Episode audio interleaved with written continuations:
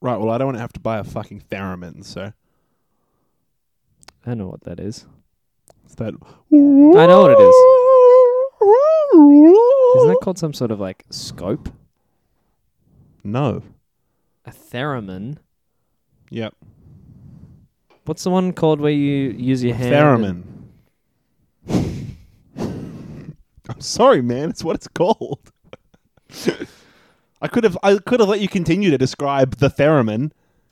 I mean, that's not how you spell it. You've written the Roman.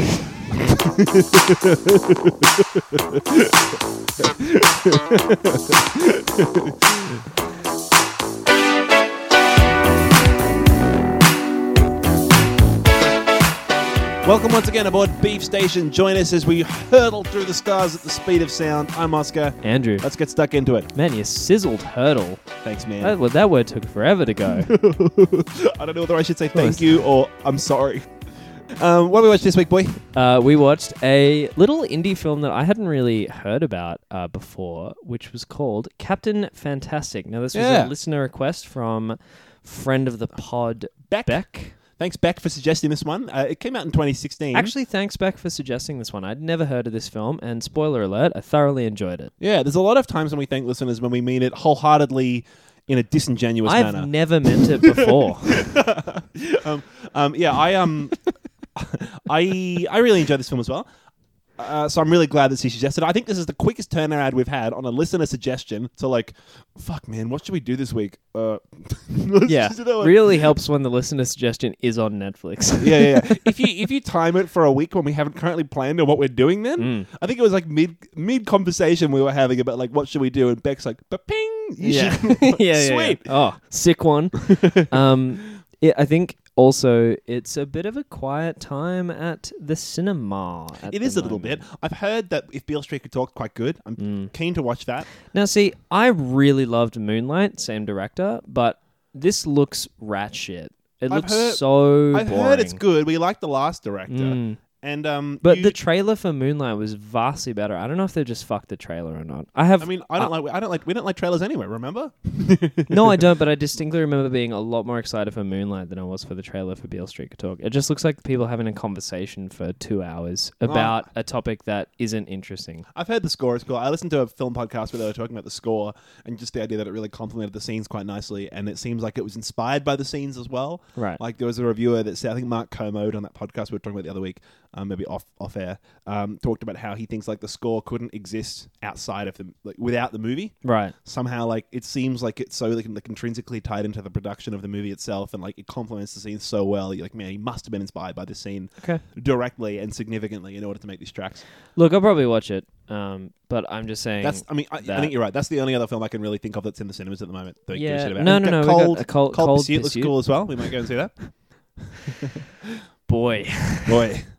Mm. So, Captain Fantastic, Captain Fantastic. This Is- came out in 2016. starring uh, Viggo Mortensen. Is this is this back to back Viggo Mortensen movies? It is, I believe. Yeah. I fucking love this guy. So, uh, Now, his accent in Green Book, a little bit uh, ridiculous. very, very one dimensional, very on the ropes sometimes, but um, his accent in this was fucking flawless. Dude, you know, he played an incredible performance I mean, in this. maybe everyone knows this because his name is fucking Viggo Mortensen. But you know, this dude is like is not American or British or anything. Yeah, he's He- Danish. Yeah, dude plays the most believable accents. He speaks like nine languages or something absurd. I mean, Danish people seem to. I have no evidence for this claim. Danish people seem to. Uh, oh, hang on. We've just received news, guys, from Ding, Oscar ding, clicking ding, on a link. the Viggo Mortensen was, in fact, born in Manhattan. yeah, but he grew up in. I think he absolutely did not grow up in New York, but. Mm. Uh oh. Uh-uh.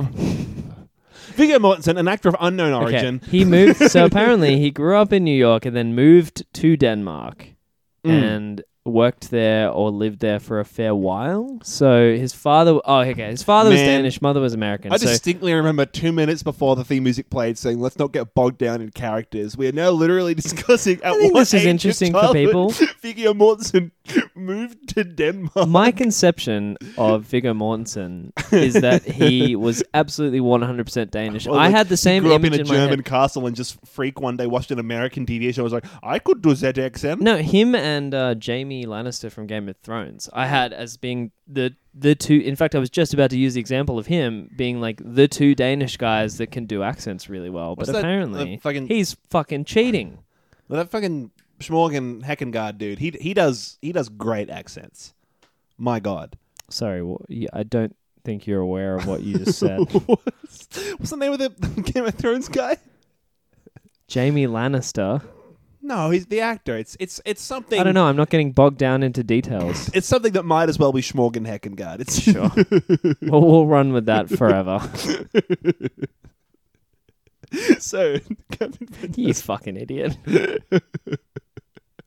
Welcome aboard Beef Station. reset, reset. um, so it's written and directed by Matt Ross, who Yeah. I'd never heard of before until I saw his face and realized he plays Gavin Belson in Silicon Valley. Yeah, so I've and- seen and this motherfucker For those of playing a you who haven't seen it, um, it he plays yeah an, an absolute psycho and Yeah. someone who is basically only fueled by anger. Mm. Um, and uh, it, that that it just I've seen him spend a lot of time on screen being a an absolute asshole, yeah, and crazy. it's it's really And- funny that then he kind of has turned around and has written and directed something that is so heartfelt, so emotional, and like charming. nuanced, really Yeah. soft. Yeah, He- yeah. he's he's only really directed and written one other movie. So he wrote and directed Captain Fantastic. The only other film he's done as a writer director is some film I've never heard of called Twenty Eight Hotel Rooms. So That's as far a as like, sequel to Twenty Eight Weeks Later. So should we start off with a, a brief description of the film? So it's set in sort of the woods in some U.S. state that doesn't matter. I want to say uh, pluck a state out of, out of nowhere and say it's like Wyoming or some shit. Uh, I uh, it it's in uh, beautiful uh, national parklands. I Yeah. think. And Like, so forest basically. A, a a father lives with his fucking seven kids or some shit. Pacific Northwest. Yeah, he he lives with like seven young his his seven Yeah. young children in like a paradise looking forest somewhere out in a national park. They've built up a little community for themselves, all these little sort of straw huts. Yeah, they're those They go- people that decide to like live devoid of any, sort of Yeah, like on the Amish fringes but of minus society. a religion. Yeah, so devoid of any kind of technology or, um, yeah, su- su- surviving off the land. Yeah, he homes he homeschools them. They go hunting. They learn to live off the land. They go foraging. They uh, do like physical training and martial arts training every day. The kids in the film, the characters, and for all I know, the actors, age range in age somewhere between sort of four and like twenty. Yeah, And it so seems like there's a fair span. There's a there. broad range. Um, it feels a lot like a coming of age story, and I really liked it in that way. Yeah, and, I think, the the age range of the kids helps a lot with that because you Yeah. can get you can get uh, children at every you got like all sorts of, of perspectives. growing up. Yeah, Yeah, it's like it's like they gave the the brief to seven different writers to, to write. and they all came in together. And the guy's like, "Oh, so of course the kid's four. and they're like, "What? yeah. No, mine's Mine mine's was eleven. seven. Oh, mine's well. twelve. Mine's fourteen. They're like, "I will just mash these Mine was scripts twenty. Well, that's not a fucking kid, Daryl. But we're not going to hire another writer. You fucking idiot. um, and so they they live this sort of very hippie kind of very lefty intellectual kind of existence. Yeah. Um, Viggo Mortensen plays. He, I think he he seems like in a past life he would have been like a university professor or a scientist or something. He um um he sets all his children obscure books to read. Like he's got like his ten year old reading like Noam Chomsky or some shit, So and he's got his fourteen year old reading like uh, books about quantum theory. And they sit by the fireside and chat about what they thought about whatever fictional book he set them to read. Like they have high standards academically. Like the daughter might have to describe the plot of a book, for example, to the rest of the family around the fireside, and um, they pick her up and say, "No, no, you have to, you have to give us your." Your, your analysis of it. I don't want to hear a plot summary. I want to hear an analysis yeah. which what might be relatable for a lot of our lot of our listeners. But yeah, they um. I analyze everything. So straight out The- of the and gate, the- all the these sorry, the reason why that's interesting is Yeah. because, uh, um, not because of anything you said, but uh, here's the key to unlocking the interesting in that. yeah, thanks. Um, so it, it, it starts off uh, with a very I'll say tribal for lack of a better word Yeah, uh, ceremony of him. it kind of feels like Peter Pan kind of thing. Yeah, Peter like the Pan Lost mixed with, like, Boys kind a of lot thing. of um, a lot of just yeah. I, I don't know. I think Uh, it's Peter Pan mixed with the Ewoks from from Return of the Jedi or whatever. It is. Yeah, it starts off with a hunting scene basically, but then Yeah. what I was talking about is immediately afterwards when he, uh, so Viggo Mortensen's character, like kind of uh, announces to one of his sons in a ceremonial fashion that the boy is dead and the man is born, and he gets him to like take a bite straight out of animal liver. I think it might be might, maybe Native American. Um, I wouldn't. I wouldn't know. As a but ceremony? it feels like it looks like like a, an initiation, coming of age kind of Right. ceremony. And so you get that, and you think, okay, this family lives in like uh, purely in a survivalistic sense, and they probably you know hunt and farm sustainably. They're and all so- covered in mud and camouflage, and they've just Right. like tackled a deer to the ground and stabbed it. yeah, and so you assume that they've kind of got that sort of um, hunting gathering lifestyle. Right. but, I see what you're but going. then immediately after, and, and so you, you, as an audience member, I don't know about everyone. I, I would assume there's a pretty common reaction. You assume, okay, so they've divorced themselves from society, and, and they, might actually, be slightly backwards in some societal kind of way. Yeah, I mean, uh, without trying to get too Eurocentric, but Sorry. yes, Yes. Uh, th- they might not be scholarly. Um, Yeah. But then it immediately heads you off at the pass by pulling exactly that move, saying, no, no, no, fuck you. These guys are just as educated as anyone of their age, if not a lot more. yeah. And um, and it's a really interesting dynamic because to get a little more into the kind of midsection of the film, um, and we'll have to jump back and explain the main complication at the start, but Yeah. um, it that actually mirrors the midsection of the film where. Um, they're introduced to more of these kids' extended families who live a like, much more conventional. American lifestyle, and they kind of see these kids, and they definitely view them as like savage and and um, devoid of of civility and of like certain you know they're, they're like they're not learning properly They gotta go. You gotta take them to school. Yeah, you can't just be homeschooling your kids in the woods. exactly and it's like well actually if if what you're after is the ability to recite facts these kids are vastly better at it than yeah. you know they, they they think more about this kind of stuff anyway He gets his So- ten-year-old kid to walk into the room and recite the Bill of Rights, and then give an analysis of the Bill of Rights. yeah because the kid starts reciting and he's like no no And the other don't kid's recite like- interpret the other and- kid's like on his PSP or like iPod Yeah. Touch or whatever. Yeah.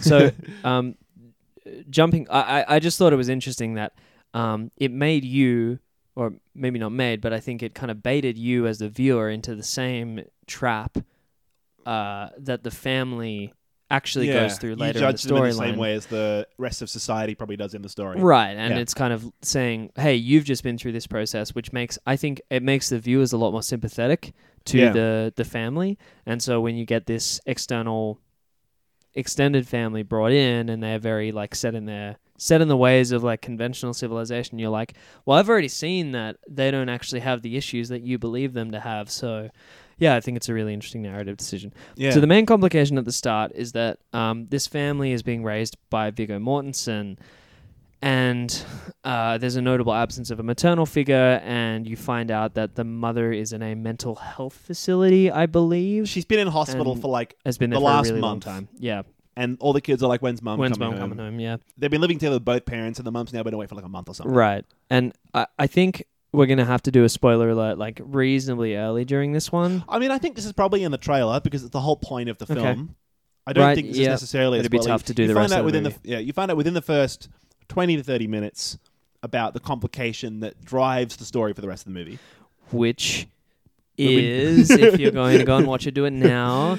That they find out that their mother kills herself, Yeah, um, and the family is extremely uh, displeased with the way that Viggo Mortensen's chosen to Yeah. raise the family. so like Vig- Viggo Mortensen's in-laws, um, kind of hate the idea that they all their grandchildren are living this hippie, delinquent lifestyle out in the woods. They think it's not like I mean, in a way, it is hippie.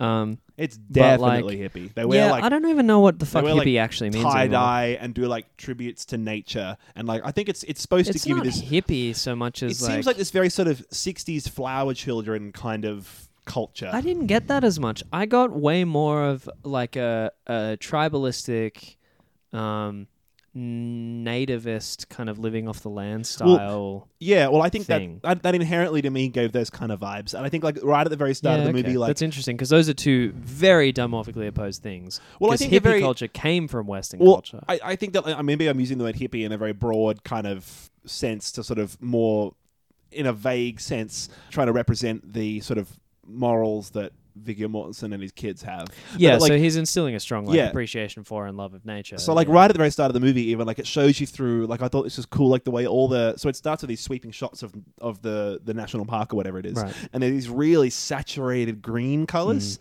I don't know if you noticed that, or maybe maybe my TV's broken. But no, all these really saturated greens and like all these close up shots, almost like a David Attenborough documentary of this deer right before it gets killed. Yeah, yeah, yeah. Um, so there's like a huge emphasis on nature and their position in nature and their love of nature, and I think that that inherently to me gives these kind of old school retro kind of hippie kind of vibes, especially since they're all dressed up in these colorful kind of outfits. I would argue, uh, without really having an educated perspective on one, that the like appreciation for being in that natural landscape probably resides a lot more with native inhabitants of the land than it does with people who Yeah. wouldn't have lived there but like were politically motivated if you get what I mean because I think the the hippie thing was sort of a countercultural movement. I mean, hippies hippies didn't live in the woods and, and raise their kids in the woods, but yeah. I just I just mean you get that kind of you get that kind of idea of like the way in which they um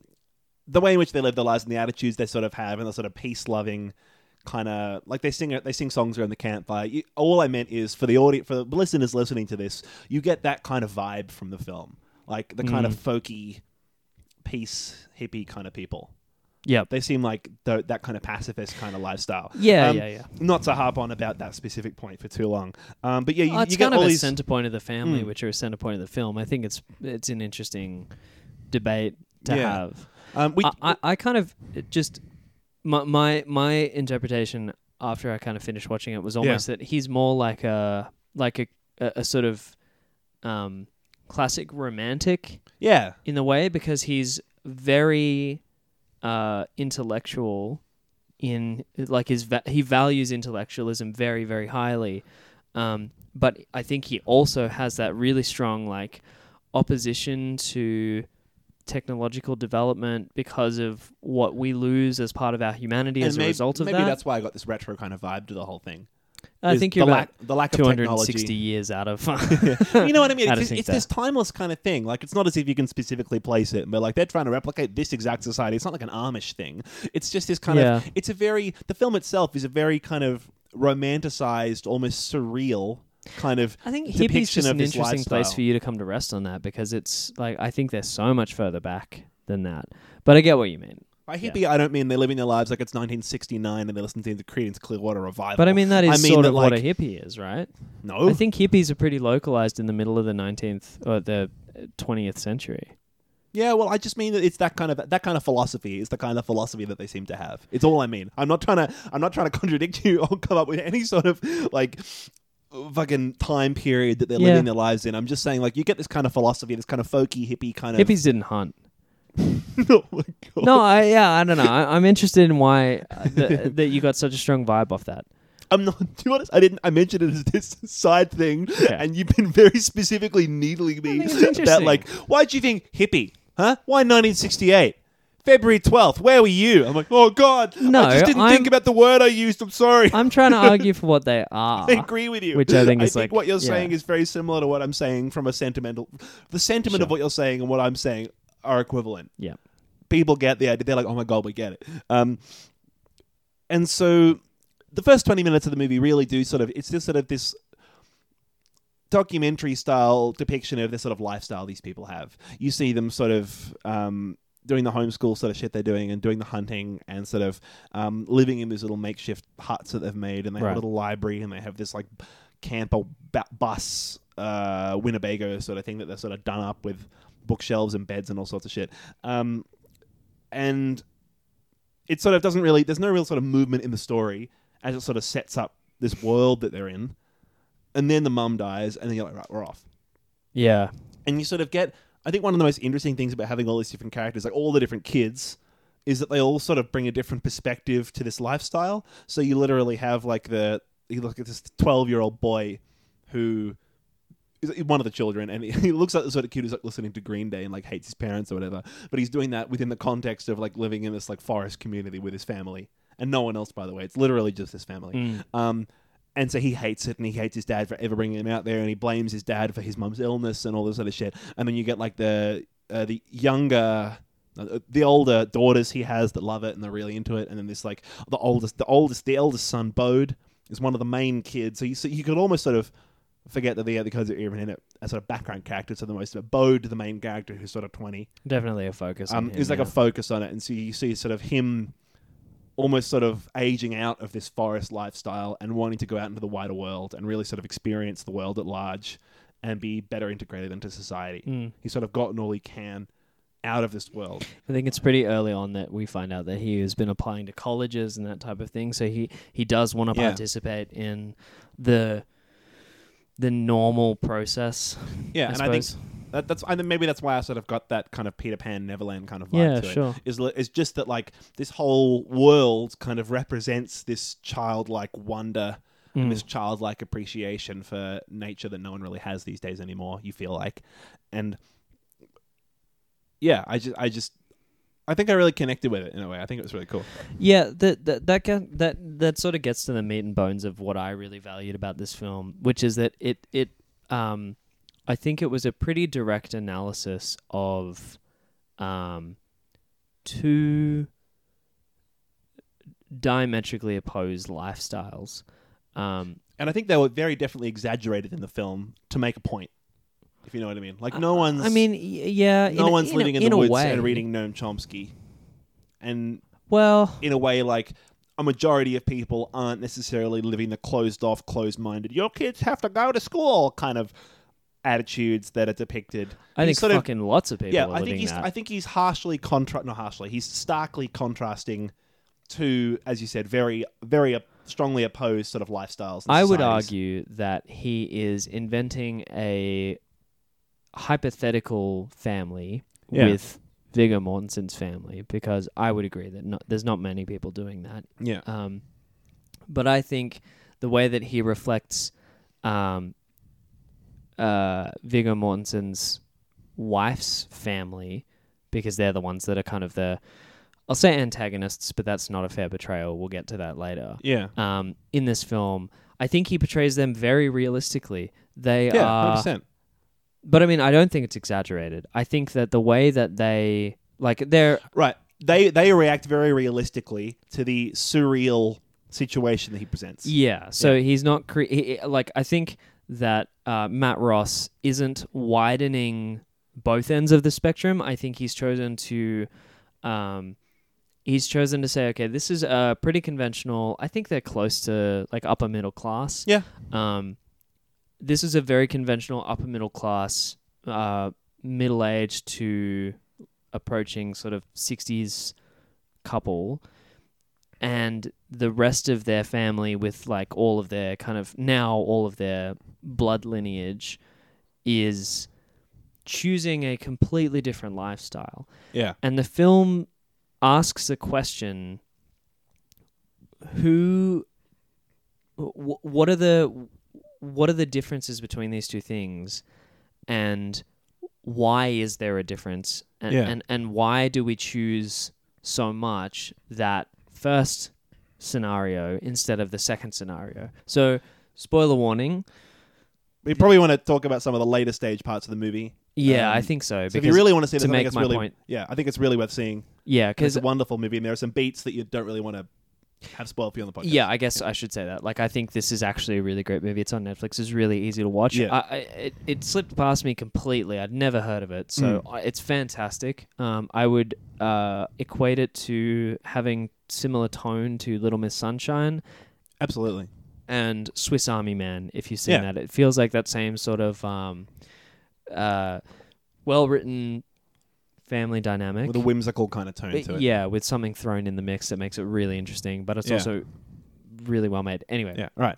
I think what I really got out of it and what I really enjoyed about it wasn't just that like, oh, wouldn't it be nice if we all spent more time in forests? It's like, On a more conceptual level. we choose to live in a very arbitrary set of rules, mostly because we're born into that arbitrary set of rules. I never really thought about it like that. and that. breaking that mold is so shocking that um, what actually happens in the story is that the westernized couple end up using institutional violence in the form of police to intervene in the lifestyle of these other people. I think that the yeah, the, the the way that the westernized family then chooses to intervene in that lifestyle because of what they see to be necessary values and the fact that that lifestyle kind of is so starkly different and incomprehensible to them.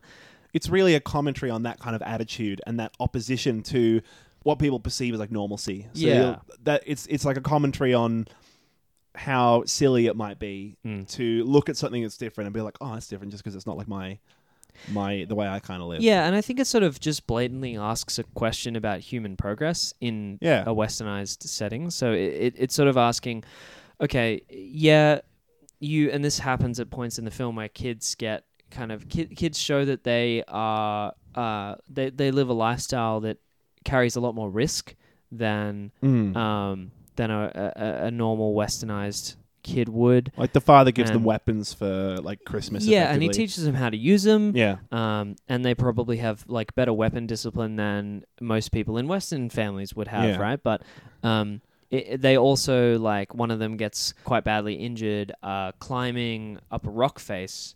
Now he's like um, harnessed in, and I've done that type of thing on school camps, you know. And I Yeah. think a lot of people have probably but gone it's rock like climbing. a father of seven taking his eight-year-old kid rock climbing. Yeah, and then uh, you know, and that's their lifestyle. And they, you know, i- i- one of the one of the comments is like, all of your kids have bruises and cuts, and he's like, yeah, we all have them.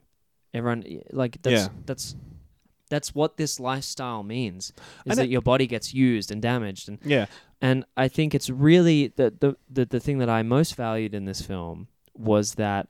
Um, it, it looked at those two things in direct comparison and it said, okay, we've clearly acknowledged as a broader society that the the sort of westernized, more developed nation style is better. yeah. Why do we think that? And we're looking at the flaws of the other from the perspective of the first. And I think a lot of the flaws of the other actually aren't necessarily inherent flaws to that. It's just that if you don't conform to the westernized perspective, then you can't integrate Yeah, right? So one of the main issues that the family has is that um, these kids don't go to school, and it's sort of like, well, the kids only don't go to school because the school doesn't teach them what the father thinks is important. They end up learning more anyway. Yeah. So what it actually lacks is socialization. But the only Right. reason that they're outcast from society is because they're choosing this different lifestyle. yeah. So it's sort of this perpetually self-gating. Like specifically, Progress. his kids don't have any social skills in the film because they're living in the middle of nowhere. Yeah, I mean, that some of them have social skills, but they don't. They, they've never been outside of their own family unit, so it's very difficult for them to understand what it was like to grow up in this other society. Yeah. well, I mean, there's, there's a scene where Bode, the oldest son, is in a situation in like a caravan park where anyone else would have flirted with this girl that's there, and he just sort of does nothing and freaks out and walks away.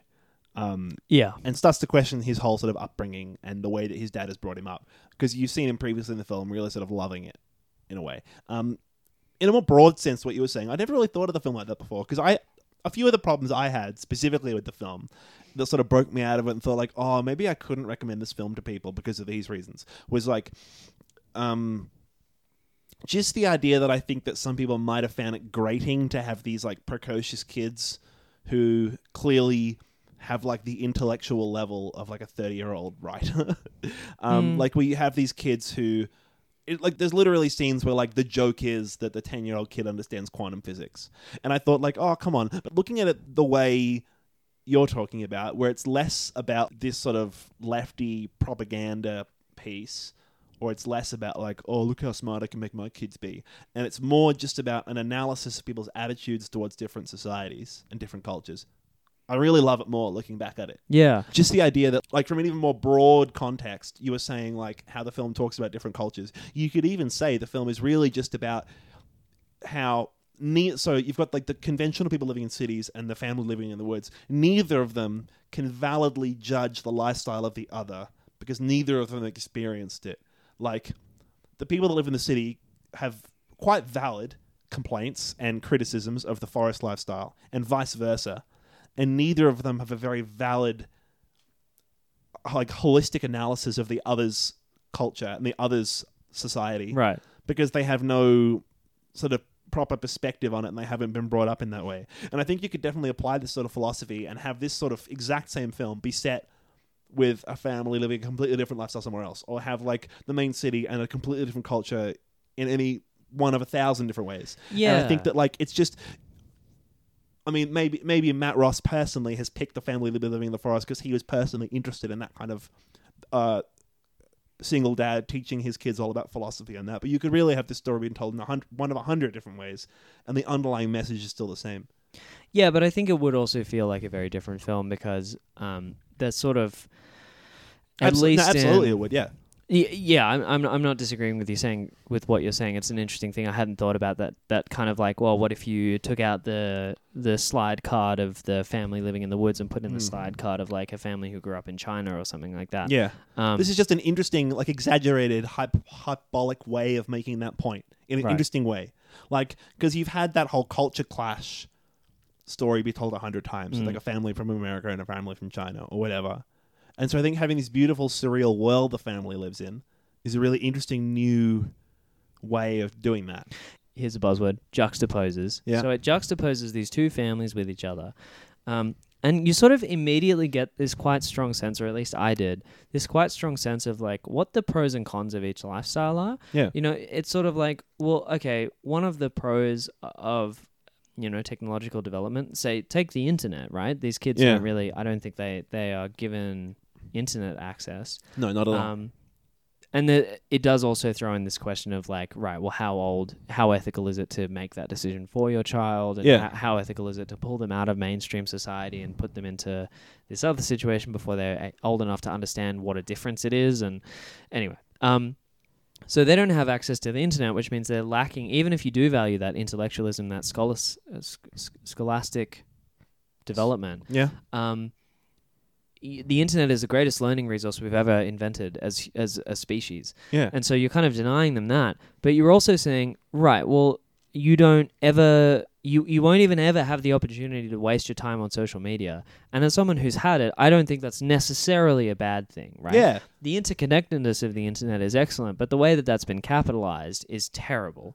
And so, th- wh- what you immediately got, or what what I immediately got from this film, was this strong sense of like, right, well, let's keep that, let's get rid of that, let's keep that, let's get rid of that, let's keep that, let's get rid Yeah. of that. Because these two lifestyles, the the shocking thing about the movie is they're actually not fundamentally mutually exclusive. And neither one is obviously better. No, but you have to lose elements from both Yeah. and keep elements from both. So, like, teaching people how to live sustainably, that's a problem that we're encountering. Well, that, I mean, we've been encountering it for a really long time, but we're about to, it's about to blow the fuck up. It is about to be the greatest crisis that we've ever seen as a species, Yeah. is, is climate change from the way that we've been using the planet unsustainably. And so that's a Which is- relevant issue at the moment. Right. Never a problem that native populations of countries ever encountered, right? Yeah. For two reasons, like human population and use of the land. Yeah. So if you keep that, but you say, okay, fine, but now that we've developed, like developed nations have accumulated enough wealth to also invest in like health research. you have all these technological Now we have development, health all this medical stuff. Yeah. Right. So it's like, well, what if we keep the sustainable living aspect of it, but we keep the health outcomes part of the other lifestyle, Yeah. right? But then the barrier that the film starts to butt up against um, intentionally is that Yeah. it's saying, right, well, what would you need to sacrifice to combine these two things? Yeah. And the, the answer is that the people in charge of the benefits of each system won't sacrifice the bad parts of each system in order to allow a merge to happen. Yeah. You have to sacrifice completely one lifestyle or the other lifestyle, or you will be accepted by neither. Yeah, and I, I think that's one of the most interesting parts about the movie, and where I think you'd almost be at a detriment to sort of very specifically say, right, how do we help Viggo Mortensen's family live in the woods, and these kids help play on their Right, iPod and touches? it I think isn't from a more broad point of view, I think the film is really sort of showing the problems that we all have in sort of coming together Yeah. and sort of using these exaggerated depictions of these two different s- cultures in order to suggest and sort of depict the idea that why don't we all just do this? So Right. it's like it, it's, it's very much like a why don't we all get along kind of politically charged film. But, But I it think, answers its own question. yeah, and I think it's Yeah. really interesting. Uh, we talk I talk every now and then about how I don't like films that very obviously and specifically have a message. I think this is a film where it has a great message that's very well integrated into an artfully told story. Mm. We all got the message. You and I both got it. But there was no like Viggo Mortensen never did a piece to camera about how important global warming is. As a side note, I'm yet to watch a film that exhibits the behavior that you're describing. As I think Sorry to. Bother You was painfully on the nose. Nah, and I think that um, movie. Black Klansman, in some cases, was a little bit on the nose. And I think that some issues might be more difficult to represent than others. I think those two films specifically were painfully, painfully like, this is a political film, listen up. Sonny, you don't know what you're talking about. Listen to what I'm talking about. Whereas this film But you didn't. is just depicting a story. You're a white guy. You don't know what racism is. Yeah, but this this it was film, telling you what racism was. I think if Yeah. you found that painful, that's probably because you haven't experienced it. I just find it. have I, just found it abrupt, and I found it like Yeah. I found it too direct in a way that is not personally aligned with my preference. But that was the crime that we that described with. Green Book, which Yeah. is that it wants pe- people who enjoy that film want to pilot their own. Well, no, you can be critical. So the problem with Green Book was that it wasn't. It, it sort of dismissed too much of the problem. It could very easily have depicted the problems and the racial issues in that film in a more realistic way and in a more racially sensitive way. But you remember that Vice author that said that the problem that he had was the film with the film was that it let people experience that issue at their own pace where they were comfortable. Yeah, I think that's what you're saying. No, I'm just. I'm, you're uncomfortable because of how abrupt it is about that issue. No, I think that this film, for example, uh, the Fantastic, what's it called, Captain Fantastic, is very, very in depth and very um, deep about the issue that they're trying to talk about, and I think that it also does that in a very artful. In a very artful, very specific way, where everyone gets it without it being, in my personal opinion, at the detriment to the story. Whereas in Green Book, they could very easily have had a very similar thing where you still have a very specific story about this piano man and the guy, without being like racism is bad, but also very accurately depict racism in that culture and why it was problematic. I think that that guy Noel. I don't remember his last name. The reviewer that we read about Green Book, his problem was that Green Book kind of trivialized a lot of racial problems that were actually a lot more serious than they actually were. And they kind of dismissed some of those issues as non issues. I think that you could very easily have made Green Book an excellent film about race by not brushing past those issues, but have it not feel like a film that is a bit too on the nose from my perspective. Green Book was a shit movie. Yeah. Black Klansman and Sorry to Bother You are excellent films Yeah. by general critical consensus and also by like Uh, audience consensus. And I think the difference between those two things is that one of those films was made by a white person wanting to depict racism at a slow pace that was comfortable for white people, and the other two of those films were made by people of color wanting to depict racism in a way that sated the experience of people of color. Yeah. And I think that you're describing that as abruptness when actually it's kind of accurate and fair representation. Yeah, I think I'm not being fair. Black Klansman was great. I think that maybe it's just the satirical nature of Sorry to Bother You means a satire is often sort of very abrupt like that. I, I, I'm needling you, but I think that the reason why I'm needling you is because I would be asking why you think it's worse that something has an overt political message. Because I think that when I'm watching it, it makes me feel like it's first draft. Like, it makes me feel like if they had tried a bit harder, they could have had a very effective message that was equally hard hitting and equally strong and equally comprehensible without feeling like there's just a whole scene devoted to telling the audience that message that doesn't move the story along. Right. f- I- if you know what I mean. But So I you feel loved like Vice, which was so on the nose about that. I feel like shit. Vice is almost a documentary. uh, You know, you're right. It's a stylistic, personal, subjective thing. But I Mm. feel like Vice is like almost a documentary style where it doesn't even feel like it's trying to be a fictional movie. It's almost like a a dramatized documentary. If you Well, know what I mean. So like just the way it's yeah. Black Klansman literally had documentary footage in it. I just feel like when films have an, a direct, I don't mind if films have a message, I love it. But when films like Sorry to Bother You specifically, I think that it just feels like there are so many scenes where they just talk about, oh, how fucked is this company? There's obviously Amazon for so long that I feel like, yeah, well, you could have given me the same message without sort of breaking me out of the reality of the film, breaking me out of the world of the film, and almost sort of breaking a breaking the fourth wall. Just to force me to realize that what you're t- what what you're giving me is this message. I feel like But that's I- I- exactly what Vice does. yeah, but stylistically, Vice's whole thing is that it breaks the fourth wall, whereas a whole lot of other films, like Sorry to Bother You, for example, Or accidentally breaking the fourth wall. yeah, I, in the, that's the way I'm watching it. Like it feels like it's a fictional a fictional film that every now and then tries to relate itself too directly and too pointedly towards the message it's trying to convey and just breaks me out of the world of the film. Hmm. Whereas Vice is presenting itself from beginning to end as a documentary style film. Are you being broken being- out of the world of the film because it's about race? No, it, it could be about anything. I just can't think of another example. But like a lot of the films I've seen recently have been about race The because it's a two very films important that you've moment. singled out as being bad are two films that have like in, in recent memory been the most popular kind of representations of racial issues in America at the moment.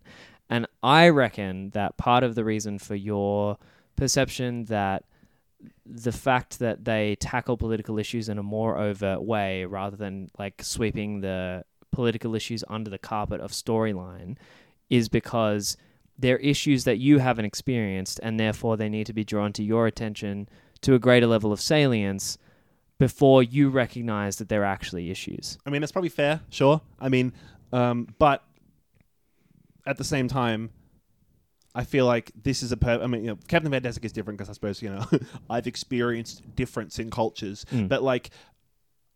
No, I, I, I just feel like when I'm watching a movie, like I'm a smart man. I could have got it. It's it's not like it's not like as soon as the Y- film doesn't have a scene where like it breaks me out of it, um, I'm be like, oh, that was a cool that was a cool film about a dude that works for Amazon. But you can't Like- experience racism from reading a book. yeah, but I can still You, you can, can't I- learn about it and experience I can it. still empathize with a character in a film. You can't without having that first-hand experience. That's the difference. Yeah, but like, I can still. Th- The whole point of these films, like the Black Klansman thing, is uh, the whole point of films is you're empathizing with the characters and watch them. I could still be empathizing with these characters in Black Klansman and in Sorry to Bother You, without the occasional scene that breaks me out of it in a way that I think adversely impacts the story. I think that like the way you make it sound is like you have to have this direct, overt message. Otherwise, no. Otherwise, Oscar, you're not going to get it, and you're a racist. It's like No, no. I think it's the I opposite. personally think that I'm going to get it. You can say they have to make it like that so that more people understand it. But me personally, me specifically, if the film was only made for one person and that one person was me, that scene personally breaks me out of it. My argument is that it's not any more overt, but you're more sensitive to it because it's an issue that you haven't experienced. Maybe I disagree. I disagree with you. and You're wrong, but I Oh, don't want to keep talking. Just about an interesting set Yeah. of examples. Um, but sure. back to back to uh, Captain Fantastic. My point was, he's very clearly trying to talk about how we should all be accepting of different cultures, and about how we should all take a look at ourselves and realize the lack of understanding we have of other people's cultures before we judge them. Yeah. But there's no scene where they tell you that, but you get it completely just by watching it. Yeah, and this I really is a, like that. this is a very good uh, show don't tell movie. Yeah. and like and, and both on a both on a direct narrative level where you see the individual beats of story progression go past really quickly. Mm. Um, but it it's never it like there's never direct exposition. It's it never you never notice the story being progressed. It just Yeah. happens. But also in the meta story where like there there's never an event that happens in order for something else to happen. You know, like it's a, it's it's just a very well assembled, uh, great narrative that's really cohesive. Um, yeah, I, I feel like we've talked about the storyline quite a bit. Um, yeah. It's really good. It's very unique. As we've said, it's doing something really interesting with the comparison between between cultures. Yeah. Um, it, it, it, is also it places the protagonist of Viggo Mortensen right between those two worlds, which is quite an important role. Absolutely. Because he, as you find out, was a university professor. I think, as was his wife. I don't know whether I invented that or whether it was part of the story. I If it's think part so. of the story. Then great. I think yeah. they both worked in academia, and um, if they didn't, she had a similarly uh, like both westernized but also educated job, Yeah. and they both made this mutual decision to kind of remove their children from mainstream society and teach them a, a bunch of different value sets and whatever. But Yeah. having them be that sort of um, having them be in that role is really great because it gives a character the ability to point at you and say, what your criticisms are of this is not valid because I actually hold both perspectives. I am bicultural in this way, Yeah. and I'm making that choice. Well, see, I think that the interesting thing about the film is the way it gives the audi- the audience is the only one that almost has both an, an equal perspective of both cultures. I think Viggo Mortensen has it too. That's probably fair, but I, I think that it, it's interesting because it puts the audience. I mean, Viggo Mortensen maybe, but he's obviously biased. he's, he's a qualified home te- homeschooler. I thought he specifically right? said he's not. No, he is. He has the certificate for it at one point. I thought he. That's uh, his okay, argument. He's right. like, I'm, I'm fucking, I'm a qualified homeschooler. Like, I even went your way and I even got qualified by your people to do what I'm doing, and Yeah. you, and it's still not good enough for you Right, because okay. it's still different. I think it's interesting that because because of the way in which it's obviously the audience all come from the society that depicting is living in the cities mostly, obviously, Totally. and then you get this unique window into the families thing. The audience has a reasonably whole perspective on both. On both. So Yeah, you get yeah, to watch yeah. the characters playing off each other. The film's funny. The film's charming. I think that it has this wonderful tone that feels like a very typical kind of indie folky kind of film. Um, a lot of the music in it's really cool. Mm. Yeah, I was going to say we should talk about a little bit of the way that the film is put together because it's Yeah. also really great. I, Um, I love I love all the music in the film. There's Yep. like a lot of like like there's a campfire scene where they all sit around and do like a folky tambourines and guitar strumming version of "Sweet Child of Mine." That's beautiful. Um, there's a lot of different arrangements of songs in the film that I really love. that was probably the Um, moment in the film that ruined it for me because I was Yeah. like, of all the fucking songs to pick at that point in time, God, why Guns and Roses? Yeah, no, I, I think like that, there are so many more beautiful things to pick. I but think in then the I in the kind of- specific context that that song is used in the scene, I don't really want to ruin it. Um, Yeah. I think that the fact that it's so incongruous with the context of the scene is what makes it for me. Yeah, the and it- idea that it- like it, oh fitted with um it fitted with the person who chose that that be the song that was Yeah. played because it was again uh, you know it's it's all it- about standards of society and what your expectations are. yeah and it came Yeah. from the society that they've been spending the whole time rebelling against yeah. you know and I, I, I like the way that kind of tied tied the movie Yeah. together in a way. You're it right. made sense but I was like yeah but there are still better pieces of music you know Yeah, but I mean, it, it felt like a very personal touch from a character that you didn't know very much about. It felt like a very personal touch to the film, and the fact that it was so different really tied in with the whole theme of the film. I and mean, even that- the fact that the choice of that song was a bit of a left turn fits with the character that Yeah. chooses to have that be the case. It, it does work. It's it's it's pretty good. yeah, um, there's a Bob Dylan song in the credits, so Mm. thank you, Clang. Take a drink. Very good. Uh, um, I just think overall the tone was very good, and you're right. It does feel like a lot like a Swiss Army Man kind of film, where it just has a very, a very driven and a very unique and very cohesively done tone Mm. to the whole film. Yep. The whole film feels like it was written and directed and cinema, cinematographed and scored by like one dude. Also, uh, uh, on that note, everyone go watch Swiss Army Man. Swiss Army Man's a great It's a movie about Daniel Radcliffe farting a lot. Yeah. Um, and it's. Well, see, I, I think I must have talked about it before on the pod. I think I, It's Swiss, fucking so- excellent. it's on Netflix too. Swiss Army Man on paper sounds like a dumb movie. You're like, why would I watch that? But the guys that directed it, I don't remember their names. It's the something brothers. Who cares? yeah. Um, said they wanted to make a movie where the first fart makes you laugh and the last fart makes you cry. Yeah. And it, it succeeded. it's the stupidest movie. I think. Um, It's fucking great. have you got much else on this?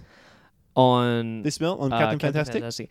N- No, other than a very sweeping, uh, a, a, very sweeping analysis of the the the cinematography and the editing, Yeah. um, and the shot composition, which was that I I feel like it nailed that indie film uh, feeling without uh, being annoying, like a lot of those indie films are. You I know, think- it, it, yeah. it, it it took its time. I think the cinematography was unique enough without Yeah. without breaking you out of it and be like, oh, that's an amazing shot. It was Yeah. yeah, the whole way through. all of the set design was great. Like it, it, it felt completely cohesive. Um, Yeah.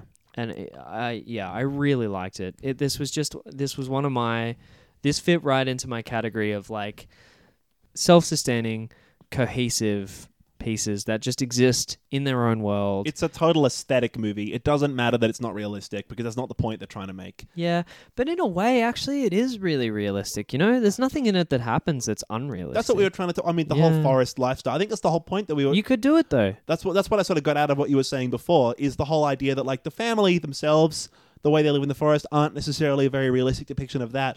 But the overall sentiment and the overall message that he's trying to convey is a very realistic, very grounded in reality message. I think though it and is. so you and, get like, this very sort of grounded impression of us coming from people that live in houses that buy food from supermarkets and shit like that feels unrealistic but i actually Yeah. don't think it is i think you probably could do that you know you'd have to boil water that you wanted to drink in Yeah. advance you'd have to save it you'd have to know how to hunt and do it sustainably and whatever yeah. so i don't think it is I, I, that and I- i'm only bringing that up and i'm not being oppositional Yeah. I, I think it's an interesting thing about that the, the, the film is challenging you on is how actually unrealistic is this family Yeah, I think that I, I'm trying to think of other like indie kind of coming of age films I can compare it to because I think this is one of my not one of my favorite movies, but I really like this kind of It's genre. there's, movie, a, yeah. there's a lot of little indie coming of age feeling films that this in a tonal kind of way feels very similar to. One of my favorites is The Way Way Back. Which isn't Oh, I've in terms of setting very good, but that's one of my favorite coming of age movie? films. yeah, no, um, it, the way Oh, way I back. actually thought it was. oh no, it's What am. I thinking of? The way way the way way back is a one about like a kid who's like fourteen and he Who goes gives a on fuck? f- What's the Bob Dylan movie that's played by seven different people, I'm not there. a woman? I'm not there. Sorry, you can Um, understand yeah, how I made yeah. that mistake. the way we're back is a film about uh, a kid who goes to like a coast town on like a family holiday and he doesn't have any friends and he sort of gets in this whole weird culture when he accidentally gets a job at the water park Right. and it's, it, it doesn't it doesn't matter. It's a, It it's a might have really been a good listener request. I've heard about it somehow. yeah, it's a really good tonal um, indie coming of age kind of film. Hmm. I think that another one that's like that We're is skipping past a bunch here. Juno, eighth grade. Moonrise Kingdom is another one. Yeah. um, not not all Juno, of eighth on this grade, list. Moonrise Kingdom all feel very different to this film. Film. Yeah, that's why I didn't It's mention it. No, I, I, I know, but it's and uh, so Boyhood is another one. Well, Boyhood is now my go-to coming of age novel. I mean, I've googled a list of coming of age films and I've shown it to you. You've now broken my trust completely by reading out films on this list that I don't have anything to do with the point I'm trying to make. So I'm going to pick my phone back well, up again. make your point. but in the meantime, I'm trying to I'm trying to read I'm trying to think of coming of age films that have a similar tone to this Well, so I'm I can give people an the- idea. I'm and you're like the- Mean Girls is nothing like this movie. I'm highlighting the Moonlight? The What are you talking about? I'm telling Yeah. people that like if, if for anyone out there who's like I've seen a billion coming of age movies, Yeah. there's nothing. So I'm talking about the unique coming of age movies. I think well, if I had to compare it to coming of age quickly. movies, Moonrise Kingdom, I think, is a very similar kind of tonal tonal Mm. one. The Way Way Back. Moonrise Kingdom's way more Wes Anderson. oh, did Wes Anderson not direct Captain Fantastic? Fuck, is that why it's not exactly the same? No, but you know, all Wes Anderson films have that Yeah. oddly surreal tone. This doesn't have that tone. It To me, doesn't it have kinda that did. same like. Oh, really? Not in a Wes Anderson kind of way, but it had a, No. it had an odd kind of weird had a Little tone Miss to it. Sunshine. Yeah. tone. Little Miss Sunshine's another good one, and The Yeah. Way We're Back. I think if I had to compare it Okay. in in lieu of better than worse, then I think if I had to compare it to similar other indie coming of age kind of films that are charming and have this very unique tone, Little Miss Sunshine, The Way Way Back, I- and I- maybe Moonrise Kingdom. I enjoyed this a lot more than I enjoyed uh, Little Miss Sunshine. I liked Little Miss Sunshine, but Yeah. this was really good. Um, I didn't enjoy it as much as I enjoyed Boyhood, just for the like cinematographic shit that I love. Uh, Boyhood made me, yeah, it was uh, it was upsetting how much I resounded with that film. okay, I don't think I have. A, I don't think I have a good better than West End for this. I suppose. I just gave you one. Right. Well, you know, I, I don't think it'd be possible to think of a good one. though. Segment's I not mean, called better than better than worse than worse than man. we usually do do one each. The though. seg- doo doo. Nice. Do um, do. All that means poo poo. I'm done. Should we hit, hit it with the news, boy? Yeah, boy.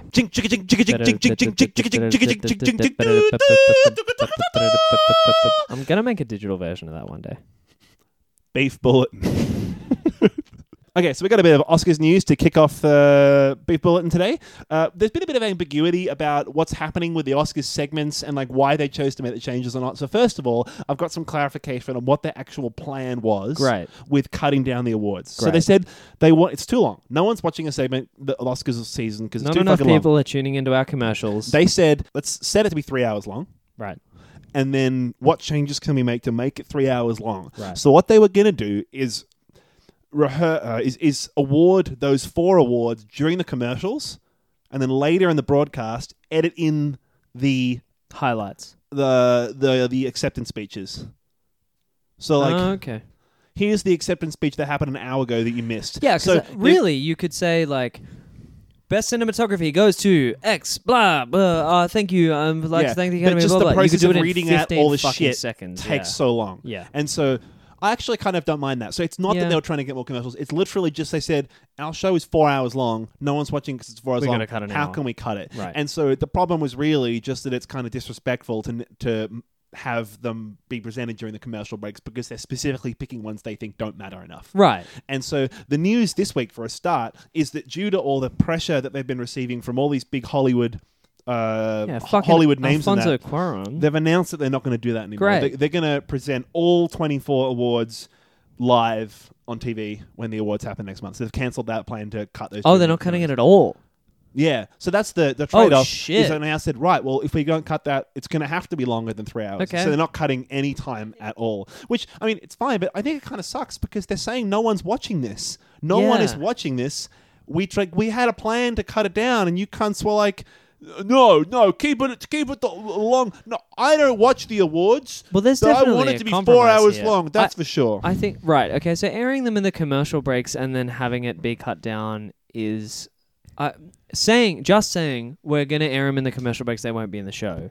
That's shit. But if their original plan was it just to wasn't say, clear when we were reading it before. We yeah, had no idea what's going if on. the Yeah. original plan was to say, well, we'll do a supercut of those later on after Yeah. they happen and we've had time to like hurriedly edit all the actual valuable bits together Yeah. that's fine as long as the audience receives those results in a meaningful way yeah, that's achieving the exact same thing, really. Because no one's watching it for the like fucking reading out every nominee. Like, just have them up on a screen. yeah. I mean, and? I can. Yeah, I, don't I know. actually I think they've the, uh, like I I'd rather this than the other option of not airing them ab- at all. But I think Yeah. they fucked themselves here. Like they probably could have cut it down a fair bit and Yeah. just done like a an edit uh, of those awards. Yeah, I don't know. I mean, so in uh, latest Oscar news, in the Should most have asked me. in news that's the most overcompensating shit ever, Queen is now going to perform at the Oscars. Yeah. With um, Fuck and actually, it's with Adam Lambert, who is Uh, their replacement sucks. singer. Queen's not going to host the Oscars. I am Um, not tuning in. So the singer is going to be Adam Lambert. For those of you who don't know, Queen's done the the, the most recent one, maybe even two tours, has been with a new lead singer that they found who did a cover of a Queen song like American That's Idol or whatever, named Adam Lambert. He's actually great. Yeah. He doesn't sound anything like Freddie Mercury. He's trying to bring his own style to the songs. So as long as you can get over that speed bump, it's actually fine. I mean, you I can't. reckon.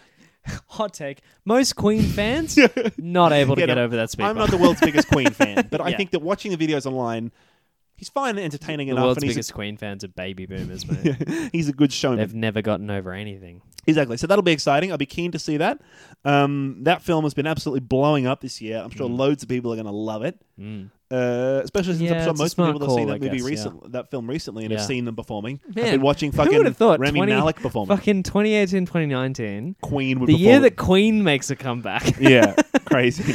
Never really went away, but all of a sudden they're just blown the fuck up again. Yeah. Um, there's apparently going to be the first trailer for Star Wars Episode Nine debuting in April. Well, we don't know. if it's more than 30 seconds long, I am not watching it. It says here the trailer's going to be two hours long. I'll watch it. Watch a two hour trailer.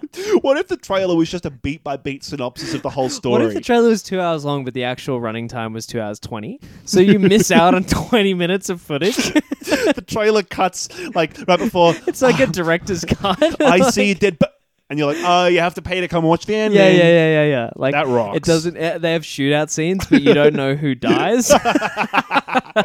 It just blurs the faces. yeah, yeah. Man. Fuck yeah. Oh, that would Oh rock. Christ! Or uh, you, you you see the start of every shootout scene, but not how it resolves. That mean, would actually be great. If you wanted to stay in the snack bar for the trailers, you'd be staying there for six Admiral hours. snack bar. Admiral Snack Bar. That That's fucking hilarious. I'm not the first person to make that joke. Oh, never mind that. Absolutely. Um, not. next headline. Oh, fuck you. Never mind. Yeah, sorry, boy. I love headlines like this. okay. Chris Evans and Channing Tatum were almost cast in Avatar. James Cameron reveals. like, yeah, I almost Yeah. cast. I almost cast a couple good I actors. but really thought, need to fuck do it. a newspaper that's just anti-news. it's like, like, yeah, comment- shit like, oh, uh, China and the UN almost reached a trade deal. Yeah. So, like, what is this headline? I mean, I'm not going to read the article. Fuck James Cameron. I I heard someone on the podcast recently talking about how they think it's interesting that, like, Avatar is literally one of the most profitable movies of all time. Yeah. It's up there with, like, Star Wars and all those other, you know, Marvel movies and everything. If you asked the man on the street to name a character from Avatar, Couldn't do it. name a character from Avatar. Couldn't do it. Can't. Name a character that's not Uh, Jake and- Sully. It's Jake Sully. That's the main character. Name Fact, any other character. I'm not on a street right now. so even man, woman in house, man in house can't name can't name character in Avatar.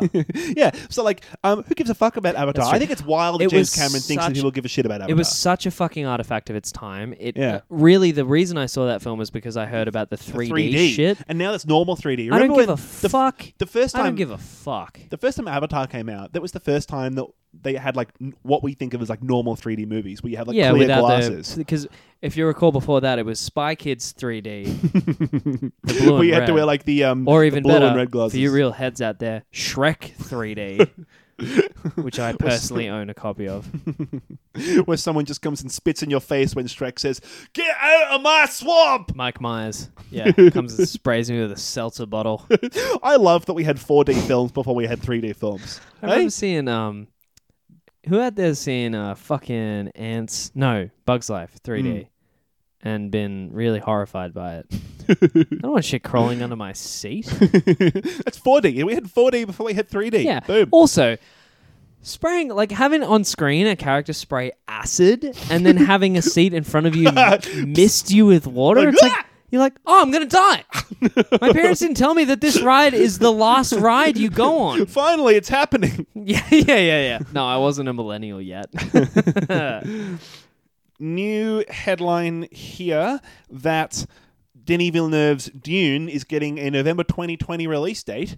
Second headline I've got here Jesus is Christ! that I don't know that if was- I'll make it that long. That's dude. ori- that's originally when Fantastic Three was going to be released, and that's been pushed. So people are saying maybe that like Dune has bumped Fantastic Beasts Three.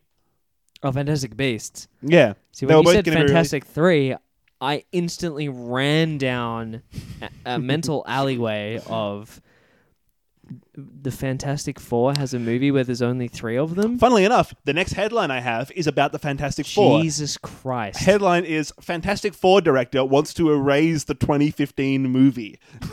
yeah, you know, Filmmaker Josh Trank. don't Josh Josh Trank Trank. Don't we all, Josh? says he Trank would, quote- erase the 2015. I haven't seen it. So Josh Trank says It's he would shit. quote gladly donate to a GoFundMe campaign to erase his infamous, fa- his own infamous Fantastic F- Four movie reboot from existence. Now, see, I such a feel campaign like possible. now that I know a little more about how movies are actually made, I feel like that is indicative that it was not his fault.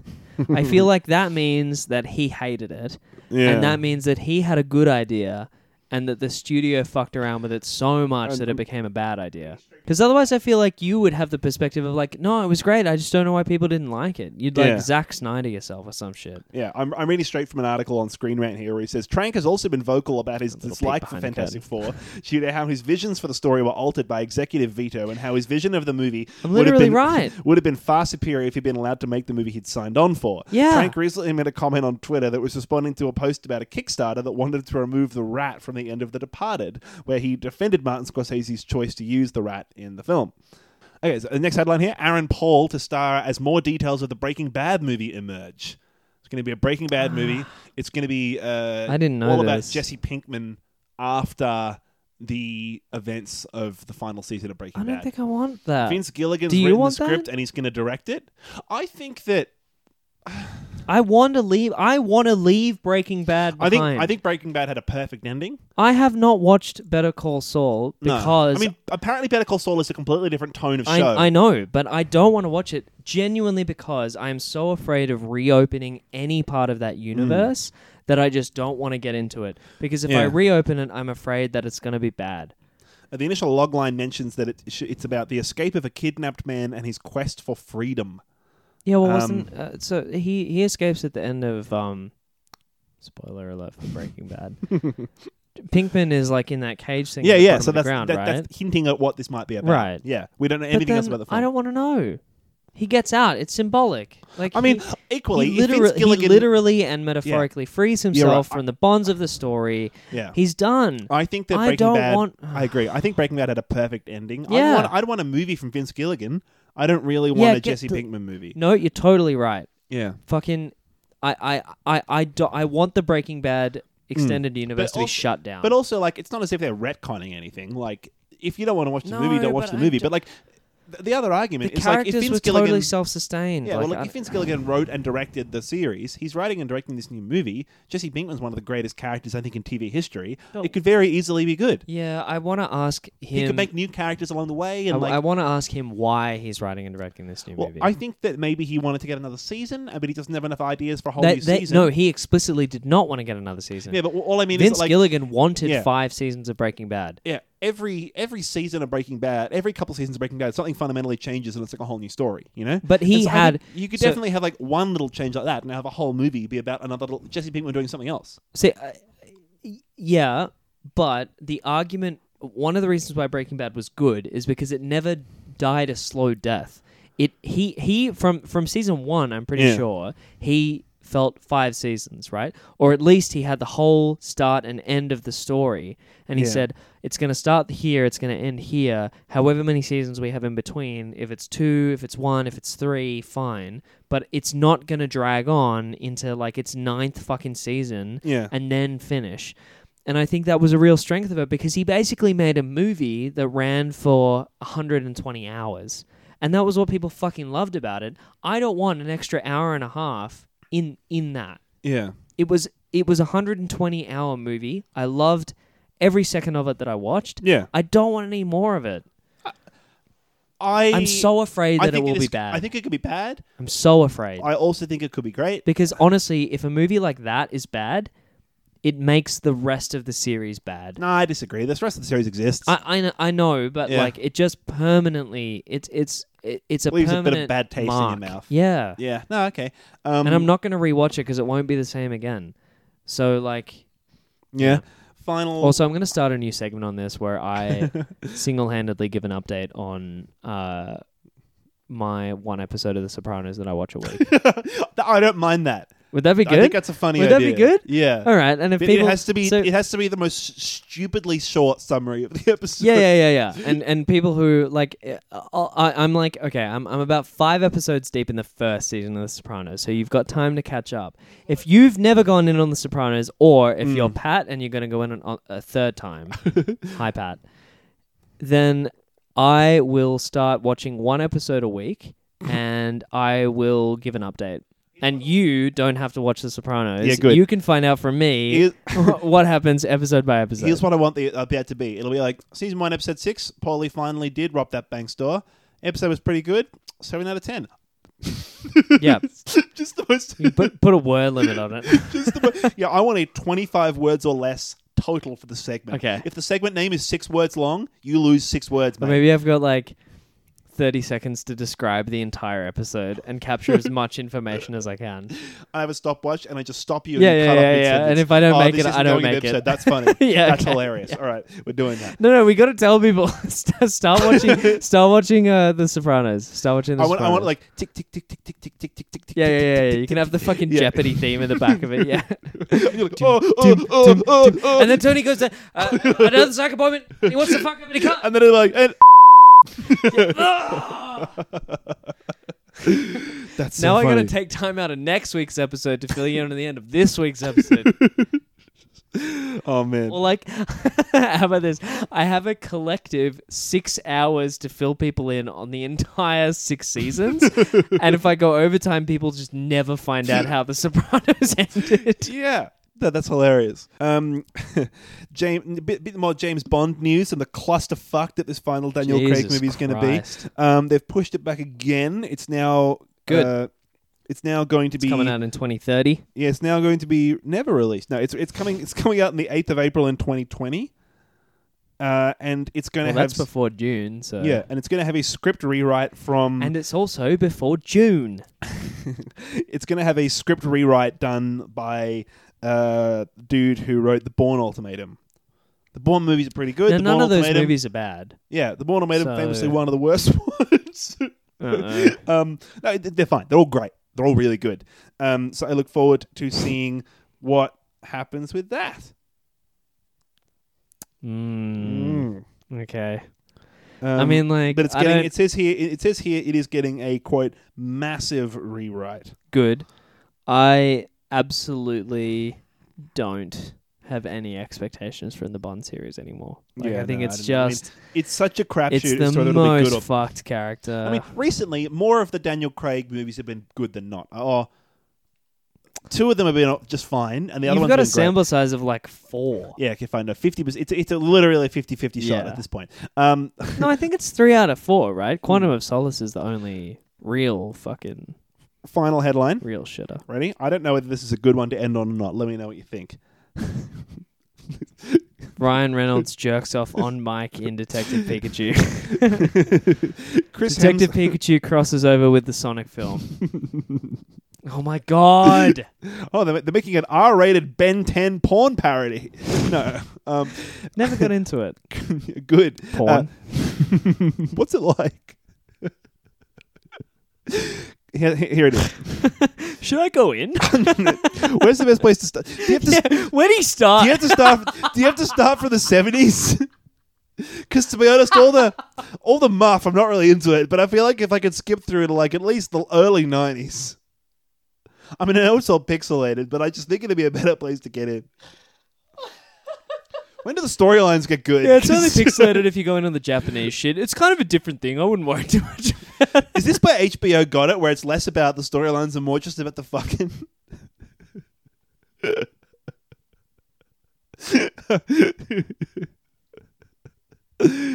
See, this is all just boobs. this is like hell. yeah, yeah, yeah, yeah, yeah. Ah, they're just ripping off the other industry. okay. So, um, actor Chris Hemsworth is set to star in a new Netflix movie starring as Hulk Hogan. Jesus in a Christ. Netflix Hulk Hogan biopic. if Liam Hemsworth isn't in the film and Chris Hemsworth doesn't say, "Hey, brother," to him, uh, then well, that'll be a wasted opportunity. The upcoming biopic will be an origin story of sorts with of sorts.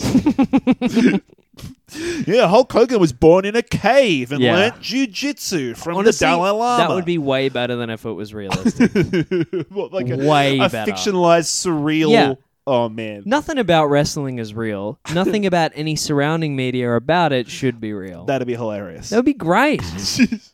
it's literally just Batman Begins, like the same script, but instead of any reference to Batman, instead it's Hulk Hogan. And the bats are like, I don't know, mustaches. yeah. Um, right. join join us next week as we review Debbie Does oh, Dallas. done. yeah, we're gonna, we're gonna view our favorite porn films of the last twenty years. Yeah, we're just going to do Basic Instinct. Beach Station. The first forty episodes of the films, and then they just started watching porn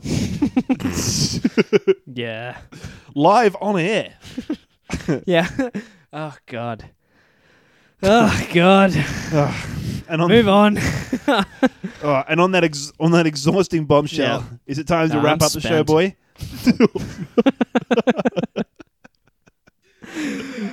I'm Andrew. Bye.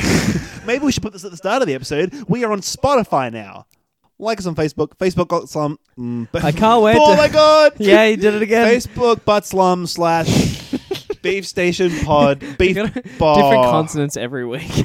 beef station pod. Email us. This was a listener suggestion this week. Thank you very much to Beck for suggesting that we do this film. Mm. If you'd like to hear us cover one of your favorite films and hopefully not destroy it, uh, or just talk about its socio-political messaging for 20 minutes, Mm. um, uh, email us beefstationpod at gmail.com. I feel like Or message us on Facebook. Listener Zach has given us like a shitload of suggestions. So Zach, Yeah, I hear you, buddy. we got a, we got a backlog. We'll get around to it. But here's the thing: the listeners don't know that they uh, we're just ignoring you. Send in all, send in more emails. That's true, but that's a that you, you're opening the curtain to give them a peek too much. That's too much of a peek behind the curtain. yeah. Follow us on Spotify if you want, if or literally any other podcast app. We're on all of them now. Let us Mm. know if there's anything you like about the show, anything that uh, would mean that you recommend it to more friends. Please Yeah, recommend we, it to more we- friends. We love feedback. Also, in the works, physical media, physical media, stickers, CDs. But oh, What? stickers.